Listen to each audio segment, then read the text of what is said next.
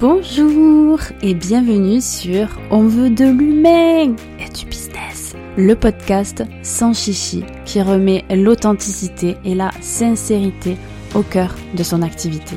Je suis Nolwenn, alias Nono, consultante en marketing humaniste et je suis ravie de t'accueillir sur ce podcast. À travers mes épisodes, je souhaite te partager des astuces concrètes pour développer ton activité, mais également te montrer à travers de rencontres inspirantes nous sommes tous humains. Alors, si ce que je dis te parle et te rend curieuse, curieux, je t'invite à t'abonner pour ne rien manquer. Allez, c'est parti Hello et bienvenue dans l'épisode 7 de On veut de l'humain et du business. Aujourd'hui, j'ai le plaisir d'accueillir Alicia Costantini pour venir nous parler de son expérience dans l'entrepreneuriat. Accroche-toi parce qu'il y a beaucoup de pépites dans cet épisode. Comment le repositionnement d'Alicia lui a permis de passer d'une personne qui a du mal à faire sa promotion, qui évite de parler de son activité autour d'elle, qui n'arrive pas à avoir de vision long terme, à une personne qui attire à elle des clients naturellement, qui sait où elle va et comment y aller, qui a un positionnement clair qui la fait vibrer et qui peut communiquer avec beaucoup plus de fluidité sur son activité autour d'elle. Cet épisode va vraiment te montrer en quoi travailler ton positionnement peut tout changer pour ton business. Mais qui est Alicia? C'est une rencontre coup de cœur sur les réseaux sociaux. Je l'ai rencontrée vraiment par hasard et j'avais adoré son contenu sur le design humain à l'époque. On dirait que ça fait dix ans, mais non, ça fait moins d'un an, voilà. Et puis, vient le moment où on commence à échanger sur Instagram et dès qu'on commençait à parler sur un nouveau sujet, on finissait avec 10 audios de 1 minute, hein, merci Insta, chacune. Et aujourd'hui, on se voit chaque semaine sur Zoom pour partager sur nos challenges, nos célébrations autour de l'entrepreneuriat. On parle beaucoup en négatif des réseaux, mais en vrai, ils nous permettent de faire de très très belles rencontres. Alors Alicia est consultante en organisation. Ouais, c'est le genre de personne qu'on a besoin dans nos vies. Car l'organisation, c'est une des clés de la réussite, que ce soit personnellement que professionnellement. Bah oui, parce qu'en fait, sans organisation, bonjour l'éparpillement et adieu les objectifs réussis. En fait, c'est exactement ça, tu vois. Ce moment où t'es au bout du rouleau, t'as 25 millions de choses sur le feu, tu fais tout au dernier moment, tu ne sais pas ce que tu dois faire quand tu te lèves le matin. Eh bien, elle, elle est là pour t'aider à reprendre le pouvoir sur ces choses-là en rendant l'organisation et la gestion de projet plus simple et plus agréable. Je t'en dis pas plus, je te laisse la découvrir et te souhaite une très belle écoute. Hello Alicia et merci d'être avec moi sur ce podcast. Comment tu vas? Hello Nalouen, et eh ben merci à toi de m'inviter, ça me fait trop plaisir d'être là. euh, et eh ben ça va, ça va. Alors dis-moi euh, Alicia, quand est-ce que tu t'es lancée dans l'entrepreneuriat? Et eh ben moi je me suis lancée du coup on va dire officiellement en avril 2022 parce que c'est là où j'ai créé officiellement mon entreprise. Mais disons que je travaillais dessus depuis euh, depuis janvier 2022. Euh, donc ça fait euh, ça va faire presque un an là. On est fin mars quand on enregistre l'épisode, donc c'est bientôt l'anniversaire de mon entreprise. Bientôt un an. Et euh, pourquoi tu t'es lancé dans l'entrepreneuriat? Qu'est-ce que qu'est-ce que tu n'avais pas dans le salariat et que tu avais envie en fait d'avoir? Euh, bah, en fait, je me suis lancée dans l'entrepreneuriat parce que euh, bah, c'est un peu des raisons multiples, mais bon, je vais essayer de retracer le truc de façon à ce que ce soit un petit peu logique. Mais en gros, j'étais dans un job salarié auparavant dans lequel je me plaisais plus complètement. J'avais vraiment ce sentiment en fait qui revenait de je sens que je j'exploite pas mon plein potentiel et je sens qu'en fait j'arrive pas à donner le meilleur de moi-même. Ça peut paraître un peu euh, con dit comme ça, mais honnêtement, je j'avais l'impression que je me limitais, j'avais l'impression qu'en fait je c'était devenu euh, des tâches aussi que je faisais qui étaient assez redondantes. Déjà, il y avait ce sentiment-là en fait qui était présent depuis facilement euh, un an, un an et demi pour moi. Et suite en fait à un, un événement perso qui m'est arrivé une, une fausse couche, c'est là que ça a été un peu mon déclic qui m'a permis vraiment de passer le cap, de passer à l'action en fait, parce que disons que auparavant, je me complaisais un peu dans cette situation, même si tu vois, je m'y plaisais pas trop, que j'avais l'impression que voilà, je j'exploitais pas mon plein potentiel, j'avais l'impression que je manquais un peu des fois de reconnaissance dans mon travail, etc. Je me disais il y a pire, euh, il y a pire que toi, ça pourrait quand même être. Enfin voilà, j'ai quand même mon salaire qui rentre tous les mois, donc euh, je peux pas non plus me plaindre. J'avais un poste euh, quand même à, à responsabilité. Enfin surtout j'étais très autonome en fait sur mon poste et je me disais de quoi de quoi je peux me plaindre? Enfin voilà, je suis assez autonome, ça se passe quand même relativement bien et tout ça. Et en fait ce cette fausse couche là, elle a vraiment elle, a vraiment agi comme un déclic sur moi, sur euh, cette prise de conscience en fait, liée au fait que j'avais l'impression que je subissais tout ce qui m'arrivait et que je ne choisissais rien de ce qui m'arrivait en fait. Et c'est là que je me suis dit, ben Alicia prend, euh, reprend un peu les rênes de ce qui t'arrive. Et en fait, c'est un droit de naissance presque que tu as de choisir ce que tu veux pour ta vie quoi. Donc pourquoi est-ce que tu ne le prends pas? Et bah bien sûr, j'ai j'ai décidé de le prendre. Alors bien sûr, là je le résume quand même parce que ça a été euh, plein de péripéties suite à cet événement-là, mais en tout cas, euh, j'ai décidé d'agir suite à ça parce que je voulais euh, je voulais me créer une vie qui qui serait plus alignée à ce que je veux, à qui je suis et voilà. Ouais, et c'est important de le dire, je trouve ça. Tout n'est pas simple et que des fois quand on entend parler d'autres entrepreneuriats, de leur histoire, de ce qu'ils ont vécu, de leur déclic, on a l'impression que c'est simple comme ça, mais en fait, ils résument et ils résument après des mois de process d'avoir vécu euh, cette situation-là. Sur le moment, quand on le vit, bah, c'est pas facile et c'est hyper challengeant, mais c'est pas pour ça qu'il faut pas continuer et y aller et oser faire les choses, quoi. Et oser se lancer dans l'entrepreneuriat et lui donner sa chance. Ouais, tout à fait. Mm. Mais c'est sûr que c'est pas un chemin. Euh, comme tu dis, en fait, on voit beaucoup euh, de, de, de success stories, etc. via Instagram. Et ça peut nous laisser croire des fois que c'est facile et que grosso modo il suffit juste de le décider quoi et puis d'y aller et de faire. Mais après une fois qu'on commence à mettre le nez dedans, c'est un petit peu comme beaucoup de choses dans la vie en fait. Il y a euh, ce que tu penses, que ça sera et la réalité en fait. Et une fois que tu commences à mettre le nez dedans et que toi-même aussi tu fais face à ces trucs, euh, euh, ces montagnes russes émotionnelles, ces choses-là dont tu entends parler partout en fait par les entrepreneurs, bah, c'est là que tu te rends compte concrètement de ce que c'est. Mais, mais en même temps, rien n'est impossible. Et tu vois, si tu t'arrêtes à ça en te disant ça me fait trop peur pour y aller, euh, bah tu feras jamais rien. Et c'est valable pour tout dans la vie en fait. Ça, si tu, si tu restes bloqué à ce qu'on te dit et aux croyances finalement qu'on te met dans la tête et que tu as tellement peur du coup d'y aller à cause de ça, ben tu feras jamais rien et en fait il faut te faire ton avis par toi-même aussi. C'est la meilleure chose pour, euh, pour apprendre quoi.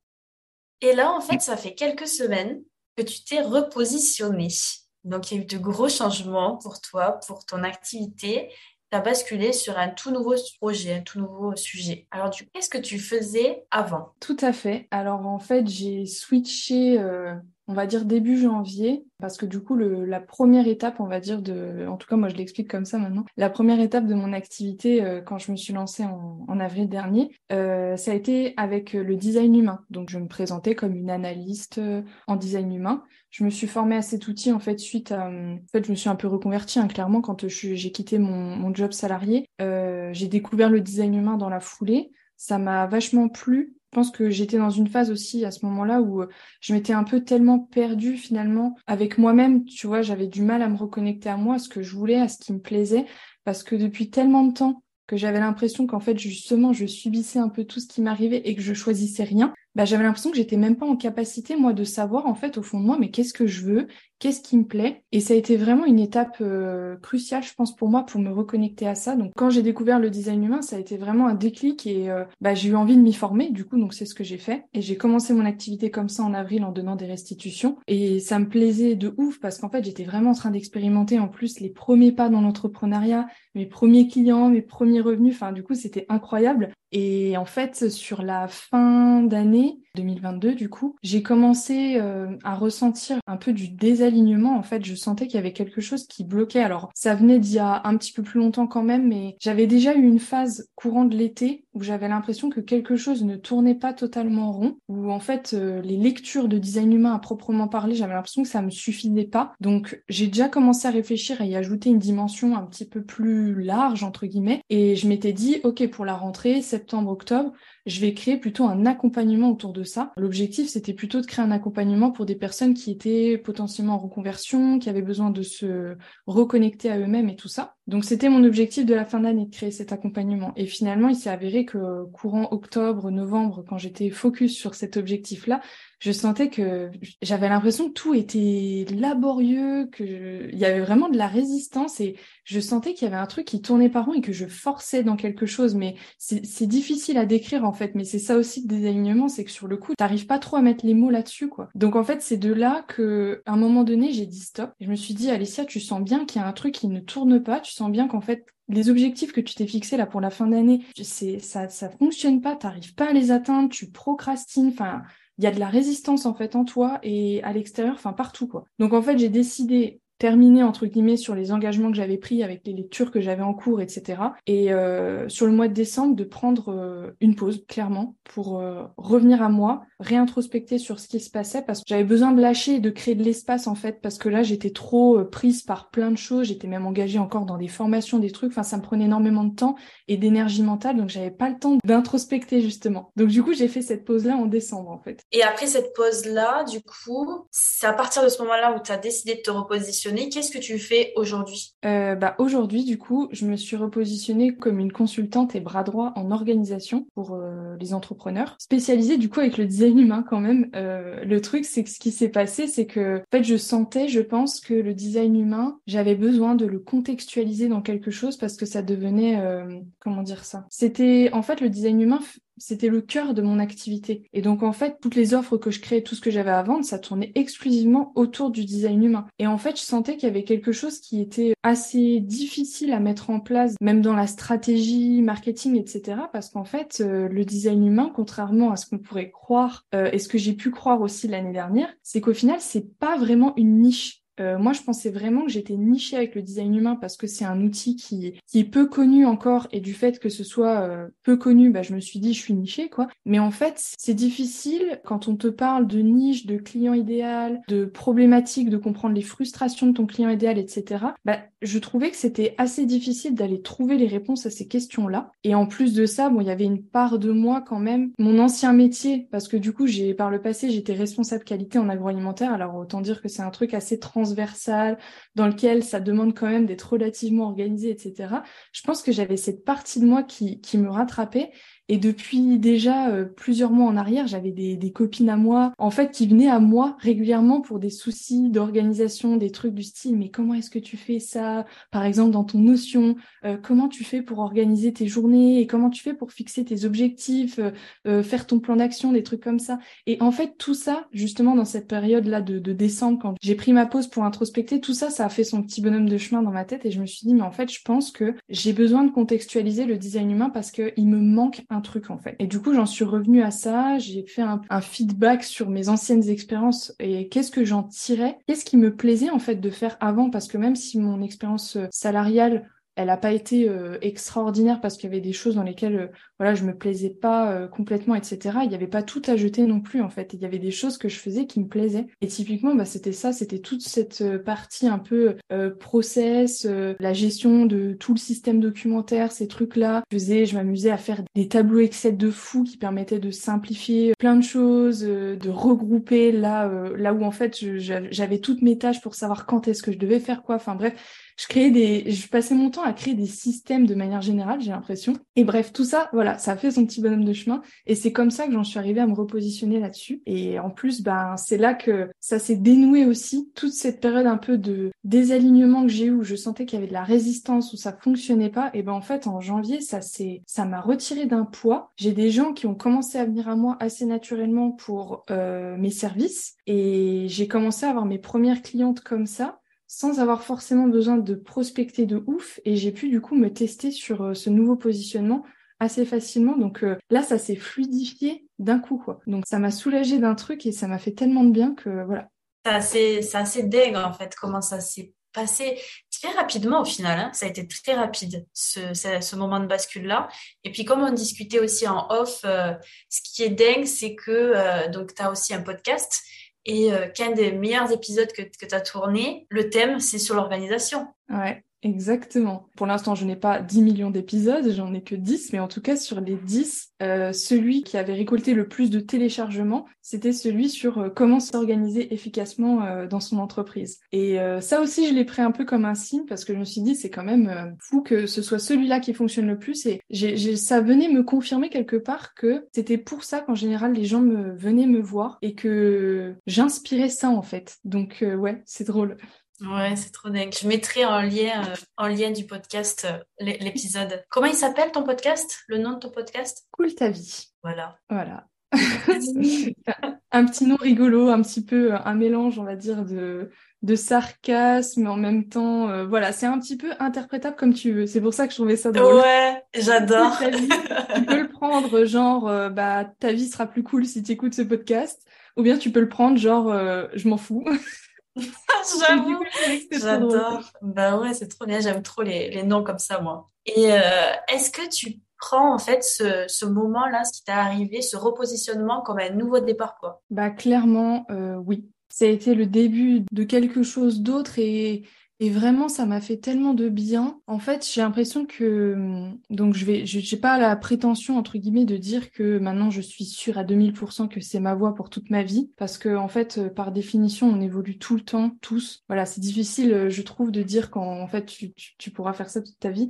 Mais en tout cas, c'est un, nouveau positionnement euh, dans lequel j'arrive à me projeter vachement plus et à avoir une vision plus long terme que ce que j'avais avant. Avec le design humain où j'avais l'impression même que en fait, dans ma tête, c'était un peu ancré finalement que ça, ça allait être qu'une première étape. Je sentais que quelque part, c'était une première étape pour moi pour me lancer dans l'entrepreneuriat, faire mes premiers pas. Euh, mais là, j'arrive à mieux me projeter et ça me fait faire un petit parallèle là rapidement sur cette question de vision dont on parle en, en entrepreneuriat. Il faut faire ta vision, machin et tout. Et je sentais que, bah, tu l'année dernière, quand je travaillais là-dessus, j'étais vachement plus bloquée parce que justement, j'avais du mal à me projeter, à savoir, mais qu'est-ce que je vais pouvoir proposer avec le design humain? Voilà, j'arrivais pas à me projeter, quoi. Je me disais, oui, de la formation, peut-être, euh, des accompagnements autour de ça, mais concrètement, je sais pas.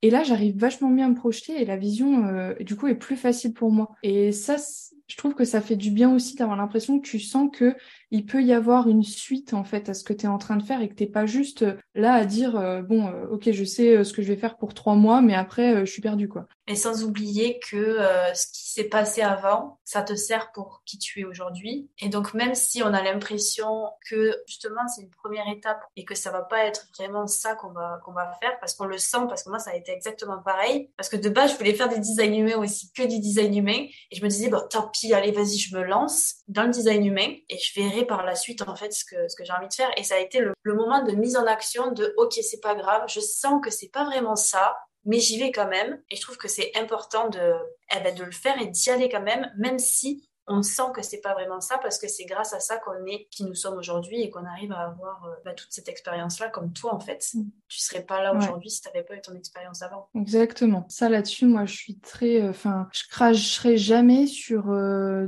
d'anciennes expériences que j'ai eues. Pour moi même les expériences qui sont sur le papier que tu as l'impression qu'ils sont les plus mauvaises et qui ont été nulles qui ont été dures etc mais t'en tires forcément quelque chose. Tu, tu tu ressors forcément avec un apprentissage de ça et un truc que du coup tu vas pouvoir adapter derrière. Euh, rien n'est jamais perdu en fait. Et clairement, euh, moi je, sais très bien que l'état d'esprit dans lequel je suis aujourd'hui et euh, bah là où j'en suis tout simplement aujourd'hui, je, je n'en serais pas là si j'étais pas passée par cette première étape avant.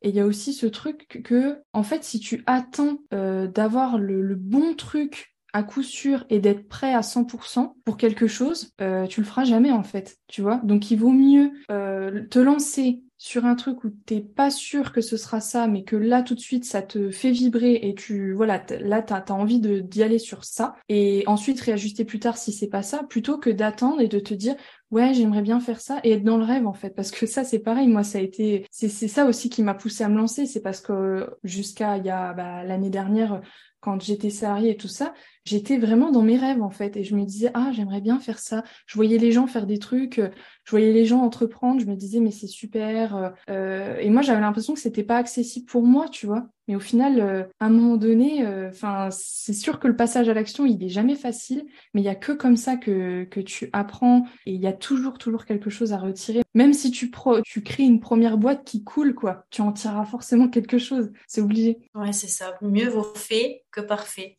Et au final, euh, et même en fait, le fait d'y aller alors que c'est pas parfait et qu'on n'est pas sûr et qu'on sait que c'est pas vraiment ça, tout ce temps-là, ça va nous permettre aussi de savoir ce qu'on veut vraiment faire et ce qu'on aime et ce qu'on n'aime pas. Parce que vu qu'on va tester de nouvelles choses, on va tester des nouvelles offres, etc., on va pouvoir se dire, OK, bon, ben moi, les accompagnements individuels, j'aime pas ouais ben moi euh, justement le groupe j'aime pas ça me fait peur ou euh, moi je veux pas faire de la formation et donc du coup petit à petit, on va savoir un petit peu contourner ce qu'on veut et ce qu'on veut pas, et ça va être beaucoup plus fluide pour après, une fois qu'on aura ces petits déclics qui vont apparaître. On va parler de, justement ton, ton activité d'avant. Qu'est-ce que tu veux pas reproduire de ton ancienne activité? Est-ce que tu sais ça? Il y a plusieurs choses, je pense, mais dont la, la première, et euh, je pense que c'est le truc peut-être le plus important parce que c'est le truc auquel je pense souvent, mais euh, c'est cette question de faire attention à fixer mes tarifs de manière juste, en fait, tout simplement. Même sans parler, tu vois, de, de se sous-payer ou de se surpayer ou je sais pas quoi, mais juste d'apprendre à fixer tes tarifs justement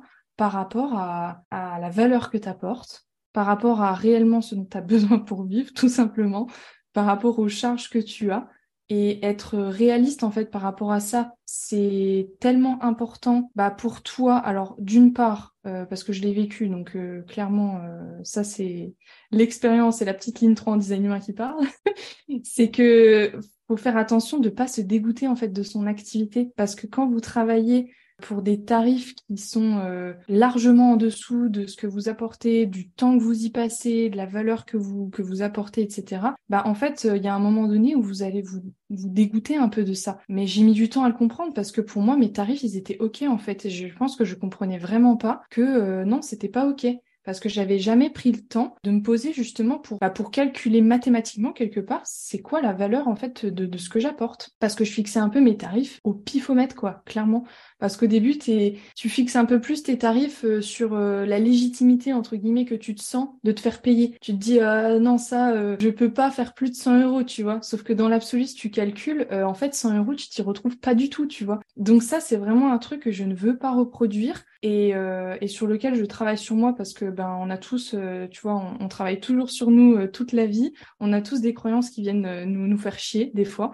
Et ben moi, je me suis rendu compte que je pense que j'avais pas mal de croyances justement sur l'argent et sur la valeur même que je m'attribuais à moi-même quelque part pour le travail que je redonnais quoi. Je pense qu'en France ça c'est vraiment un gros truc l'argent et je pense que tout entrepreneur on commence déjà avec ce truc là parce qu'on se dit vas-y je débute donc du coup je vais pas je vais pas mettre un prix euh, trop élevé parce que 100 euros attends c'est beaucoup 100 euros hein. tu peux en acheter des mm. choses pour 100 euros quoi et on va se comparer aussi avec la concurrence. On va aussi se dire, ouais, mais attends, si eux, ils le font à 150 euros, ben moi, il va pas falloir que je le fasse à 130 parce que je débute et que du coup, il n'y a pas beaucoup de différence, etc., etc.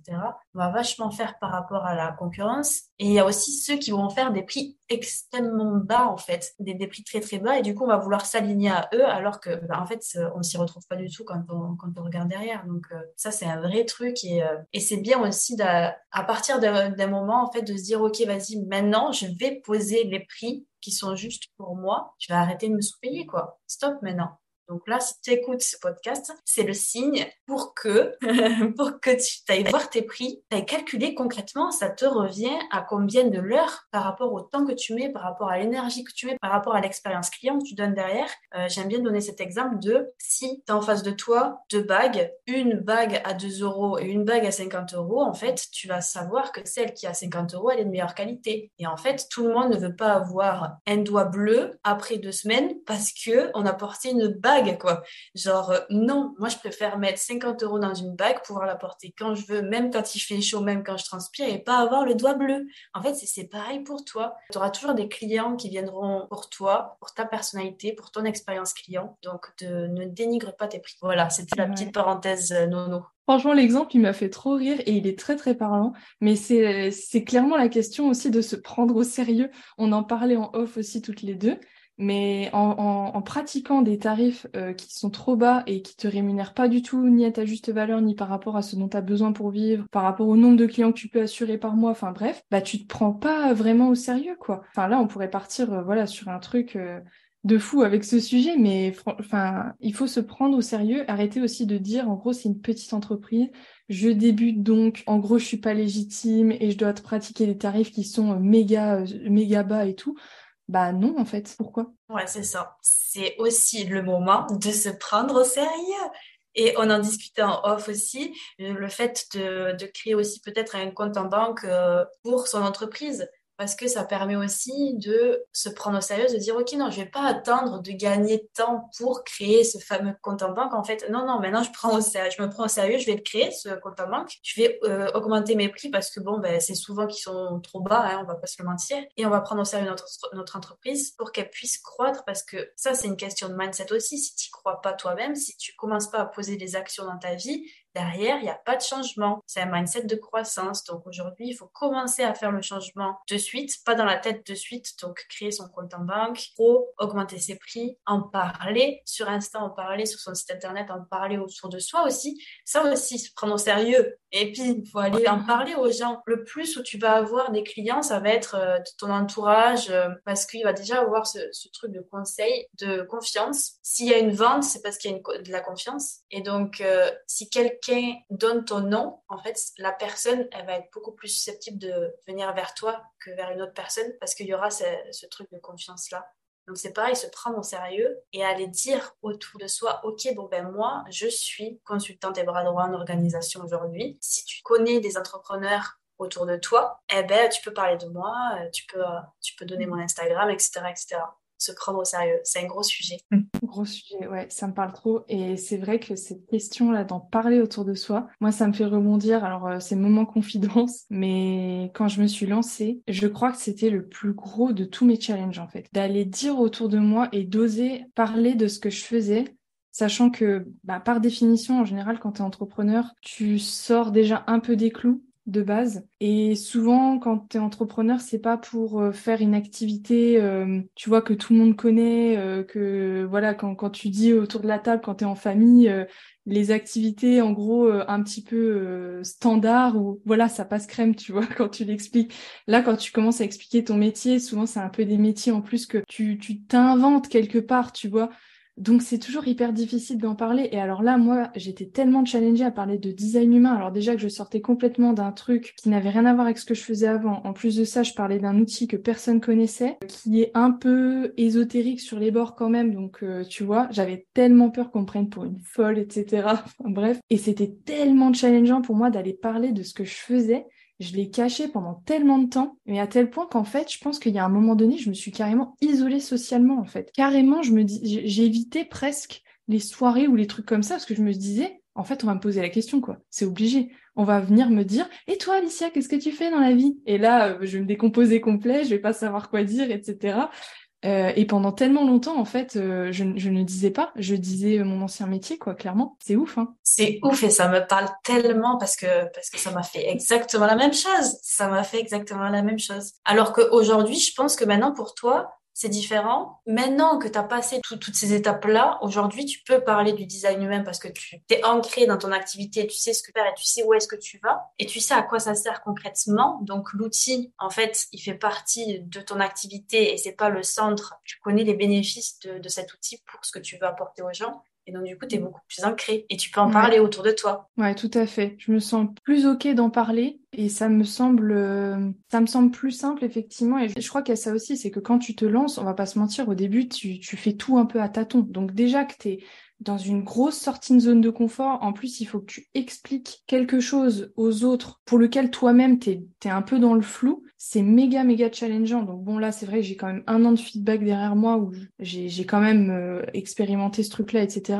Mais même là, je sens qu'en fait, mon activité, effectivement, je suis plus ancrée et plus en accord avec tout ce que je fais de manière générale. Comme j'ai effectivement une vision qui est un peu plus claire, etc., c'est plus facile pour moi d'en parler, de parler finalement de mes projets, tu vois, et de ce que j'envisage avec ça, de comment comment je travaille. Enfin, et effectivement, le design humain, comme dedans, il est contextualisé. En fait, j'arrive mieux à expliquer à quoi il me sert euh, et pourquoi je me sers de ça, quel est son intérêt par rapport à mon activité en fait. Là où avant, forcément, quand je parlais de design humain, bah, ça impliquait que derrière, il fallait que je fasse toute une présentation de ouf sur le design humain. Vu que c'était le cœur de mon activité, je pouvais pas me contenter de dire, euh, bah, je, voilà, je donne des situations de design humain, je suis analyste en design humain. Forcément, la question qui suit, c'est quoi? C'est qu'est-ce que c'est le design humain? À quoi ça sert le design humain? Donc bah, là, euh, tu pars dans des explications et comme tout le monde n'est pas forcément ouvert à ça, aussi, on va pas se mentir, il y a des gens, c'est pas forcément leur cas, mais c'est ok euh, totalement, tu vois. Bah tu sais que tu vas potentiellement te heurter à des gens où tu vas leur expliquer un truc, ils vont te regarder un peu genre euh, hmm, bizarre son truc. Donc ouais, c'est plus facile pour moi quand même maintenant. Ouais, je comprends. Et là, tu as dit un truc hyper intéressant par rapport au contexte aussi. Le fait que le design humain, ça soit tellement large, eh ben du coup, en fait, quand tu arrives devant les personnes, ben en fait, c'est difficile. Et ça, c'est autre chose aussi que tu m'avais dit par rapport au fait de ne pas reproduire de ton ancienne activité, c'est le positionnement qui est difficile avec le design humain. Est-ce que tu peux en parler un peu plus de ça? En fait, j'en ai un petit peu parlé, je crois, tout à l'heure en disant que le design humain, euh, je pensais que c'était une niche, en fait. Et du coup, je, voilà, moi je pensais que j'étais, j'étais nichée avec avec ça, mais en fait, euh, pour trouver un positionnement avec le design humain, c'est beaucoup plus difficile parce que par définition, euh, bah ça veut dire qu'il fallait que je trouve peut-être une cible particulière, mais en fait le design humain justement, comme tu disais, c'est tellement vaste que tu, tu peux l'appliquer à plein de choses. En fait, tu, tu peux t'en servir pour toi perso parce que tu as besoin de te reconnecter à toi, parce que je sais pas, tu es dans une période de transition dans ta vie, comme ça a pu être mon cas par exemple euh, tu peux t'en servir euh, pour améliorer tes relations de manière générale, donc euh, avec ton couple, en fait, de comprendre le design des deux, eh ben, ça peut t'aider à améliorer la compréhension de l'autre, etc. Tu peux t'en servir dans ton cadre pro. Il y en a qui utilisent le design humain dans, dans les entreprises, en fait, par exemple, pour les recrutements, pour voir si une équipe est plutôt bien équilibrée par rapport aux forces, aux faiblesses de chacun. C'est vrai que du coup, c'est tellement vaste que je pense que moi, j'avais du mal à trouver ma, mon positionnement clairement là-dessus et du mal à aller identifier quel était, euh, quel était réellement le point de douleur de mon client idéal pour qu'il y ait derrière euh, au point qu'il vienne viennent acheter mon service en fait. Ouais, ça ça a été un petit peu un petit peu laborieux pour moi. C'est un truc que je voudrais ne pas reproduire dans le sens où je me suis rendu compte qu'en fait, c'était pas une niche encore une fois que c'était assez difficile de se positionner là-dessus et j'ai pas envie de me remettre dans un dans un truc comme ça en fait. Après ça c'est un parti pris et chacun fait comme il veut bien sûr, ça veut pas dire que vous pouvez pas vivre du design humain ou quoi, mais dans tous les cas quand on se lance, il y en a beaucoup qui te disent que ce sera quand même toujours plus facile si tu trouves une niche, que vraiment tu, tu te niches sur quelque chose avec euh, une thématique spécifique, avec une cible spécifique, plutôt qu'un truc qui est très large où euh, bah forcément ça te demandera sûrement plus de temps, plus d'efforts pour faire ta place. Euh, moi, je sentais aussi avec le design humain quand j'étais positionnée que là-dessus, qu'en fait ça me demandait un effort de ouf d'éduquer en fait les gens. En fait, il fallait que faire passer au niveau de conscience le besoin d'apprendre à se connaître en fait. Donc ça demande du taf d'éduquer les gens Là où pour moi, actuellement, avec le positionnement sur l'organisation, c'est moins le cas parce qu'en général, les, les, gens, à un moment donné, se rendent compte et se disent, bon, c'est pas le cas de tout le monde, mais voilà, se rendent compte que là, ils ont un problème avec leur gars et que bah ils ont besoin de quelqu'un. Donc c'est, disons, le parcours client quelque part, il est facilité quand même, tu vois il est, moins difficile. Après, il y a aussi, euh, enfin, c'est mon avis aussi, mais je pense que le design humain, même s'il n'est pas complètement connu euh, encore euh, énormément, quoi, il y a des gens qui sont implantés sur ça depuis un certain temps et qui ont pris, entre guillemets, le train depuis le début. Donc forcément, c'est un peu ceux qui ont le, la majorité de la place là-dedans. Donc après, toi, il faut avoir conscience que si tu arrives là-dessus, tu vas quand même devoir, tu auras une certaine concurrence là-dessus, en plus du fait que c'est pas forcément facile de, de vendre le design humain, tout simplement. Ouais.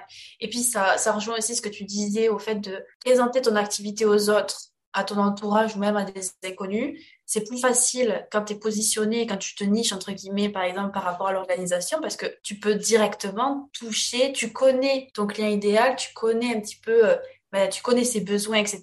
Donc, en fait, c'est beaucoup plus simple d'expliquer ce que tu fais. Alors que c'est vrai que c'est hyper large quand tu dis tu travailles avec dans le design humain. Ouais, mais pourquoi en fait? Pour qui? Et c'est là où on dit en fait c'est exactement là où on se dit que le client, le travail du client idéal, le travail du positionnement est important. C'est vrai qu'on l'entend partout, mais en fait c'est exactement pour ça. C'est pour imagine tu te retrouves devant quelqu'un et que tu dois présenter ton activité. Est-ce que tu arrives à le faire de façon fluide et rapidement entre guillemets, ou est-ce que tu galères? Est-ce que tu sais pas trop quoi dire, etc., etc. Je trouve que ça, c'est un très bon exemple. Ouais. et puis moi, je suis, euh, j'ai tendance à penser qu'en fait, si quand justement on te pose la question, qu'est-ce que tu fais, tu bafouilles trop en fait, et que tu as l'impression que tu n'arrives pas à sortir quelque chose qui est clair, c'est que en toi, il y a quelque chose qui n'est pas clair de toute façon. Tu vois, donc, euh, ça, pour moi, ça traduisait complètement du fait qu'il y avait un truc qui n'était pas aligné. Quand on me posait cette question, j'avais l'impression que je partais un peu dans tous les sens. Ce qui ne veut pas dire qu'aujourd'hui, quand on me pose la question, voilà, j'ai un pitch complètement bien au clair et tout, ça peut m'arriver aussi un peu de bafouiller, mais grosso modo, j'ai l'impression que je m'en sortirais toujours mieux. Et c'est vachement plus difficile, plus facile, pardon, pour moi de, de, de l'expliquer, en fait, simplement ce que je fais. Alors que le design humain, bon, bah, voilà, comme on disait depuis tout à l'heure, c'est que c'est très vaste, en fait. J'adore, franchement. Merci Alicia pour tout euh, pour toutes ces, ces, informations que tu nous as données, pour tout ton parcours. C'est hyper enrichissant, c'est hyper intéressant en fait. Je suis sûre que beaucoup de personnes vont s'y retrouver. En tout cas, moi, je m'y retrouve beaucoup dans tout ce que tu dis. Bah avec plaisir. Et oui, nous deux, on se retrouve beaucoup l'une dans l'autre. Ouais, vraiment. Franchement, voilà. Franchement. Franchement, euh, j'adore. Euh, est-ce que tu peux nous dire où est-ce qu'on peut te retrouver? Alors, euh, eh ben, on peut me retrouver sur Instagram. c'est là que je suis la plus active, on va dire. Alicia Costantini, tout simplement. Costantini, c'est C-O-S et non pas C-O-N-S. je le précise quand même. Mais euh, bon, je pense que du coup, il y aura peut-être le lien dans la bio, donc euh, ça devrait aller. Et euh, autrement, bah, j'ai mon podcast, Cool ta vie, encore une fois. Voilà. Nickel alors. Je vous conseille d'aller écouter ça. Et j'ai trois dernières questions pour toi. Alors du coup, la première, c'est qu'est-ce que tu aimerais dire à la jeune toi qui commence dans l'entrepreneuriat? Franchement, là comme ça, le truc qui me vient, c'est euh, ce que j'aimerais dire à la jeune moi qui commence, c'est tu es vraiment beaucoup plus forte que ce que tu le crois et tu vas vraiment pouvoir te révéler comme euh, tu n'aurais jamais pensé. Waouh, non mais franchement j'adore, c'est beau, c'est trop beau, je kiffe. La deuxième question, c'est qu'est-ce que le marketing humain pour toi? Ah, bonne question. Bah toi. Merci, mais j'attends du coup ce que tu vas dire parce que bon. Euh, le marketing humain pour moi, bah, c'est euh, c'est vrai que le marketing, comme on a tendance à voir ça comme euh, un truc un peu d'arnaque, enfin voilà quoi, genre ouais arnaque quoi. Moi, je vois ça comme une manière tout simplement de faire de structurer ton entreprise et de faire grandir ton entreprise, ta visibilité, ton ton acquisition client, etc. Bah de manière humaine, sans avoir besoin en fait justement d'avoir recours à des, des méthodes euh, un peu douteuses euh, qui, euh, ou de la prospection tu sais à froid comme ça que non seulement toi t'es pas en accord avec mais en plus de ça ça derrière ça donne une image qui est pas ouf pour les clients. Enfin voilà. Je sais pas si c'est très clair mais en tout cas c'est un peu comme ça que je le vois marketing humaniste quoi. C'est très très clair. Mais du coup merci Et la troisième question et la dernière, si tu devais résumer cet épisode-là en un seul mot, enfin un mot ou deux ou trois, ça va. S'il y a un mot qui pourrait résumer à cet épisode et le truc à retenir en fait de cet épisode pour les auditeurs, qu'est-ce que ça serait? S'il y a un truc que on devrait retenir de cet épisode pour moi, c'est qu'en gros, l'expérience fait tout. Je retiens ça moi de ce qu'on a dit. L'expérience fait tout et surtout euh, tout est toujours bon à prendre en fait dans toutes les expériences que tu vis. Et donc, bah, ose y aller quoi. Ose te lancer parce que tu ne perdras rien. J'adore. Donc en fait, c'est un petit peu expérimentation, oser. Ouais, grave. Merci beaucoup Alicia, franchement d'être venue. J'ai trop adoré cette conversation avec toi. C'était trop, trop bien. Et du coup, bah, à la prochaine. Hein. Peut-être que tu reviendras sur le podcast. En tout, sur le podcast. En tout cas, tu es la bienvenue. Voilà. Ah bah oui, j'aurais trop hâte. Je suis trop contente aussi d'être venue. Je suis trop happy là pour terminer euh, cet épisode. Donc merci beaucoup pour l'invitation et euh, trop hâte de revenir parce que euh, bah, on papote bien ensemble et je pense qu'on peut encore faire des sujets sympas. oh là là, oui. je pense aussi. Voilà, c'est la fin de cet épisode. J'espère en tout cas qu'il t'aura plu. Et si tu as aimé, je t'invite à mettre 5 étoiles sur ta plateforme d'écoute préférée. C'est grâce à ça que je peux être davantage visible. Alors merci beaucoup de m'aider. Je te souhaite une très belle journée ou soirée en fonction de quand est-ce que tu écoutes ce podcast. Et je te dis à très vite pour le prochain épisode.